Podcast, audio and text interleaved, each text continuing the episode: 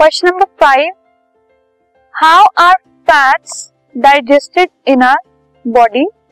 हमारी बॉडी में जो फैट्स है वो कैसे डाइजेस्ट होते हैं? Where does this process take place? और ये जो प्रोसेस है फैट्स की डाइजेशन की, ये कहाँ होती है?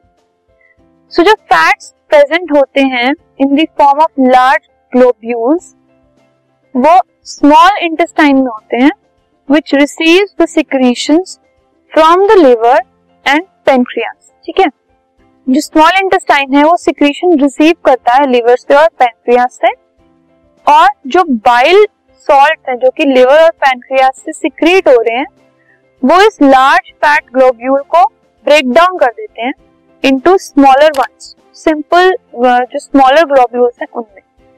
ठीक है, so that the pancreatic enzyme lipase can easily act on them. ठीक है, जो लाइपेस एंजाइम होता है पैनक्रियास का, फिर अब वो जो स्मॉल ग्लोब्यूल्स हैं उनमें एक्ट करता है। Now this is referred as emulsification of fats which takes place in the small intestine. So small intestine में large globules होते हैं fats के, वहां से secretions आती हैं, liver और pancreas की secretions। liver से आता है bile juice और pancreas से आता है lipase।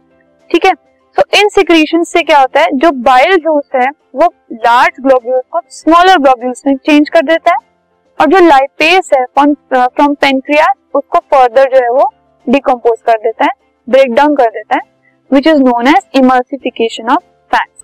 तो इस तरीके से फैट्स जो है वो बॉडी के अंदर स्मॉल इंटेस्टाइन के अंदर by using bile juice and lipase enzymes वो dissolve होता है। This podcast is brought you by Hubhopper and Shiksha अभियान।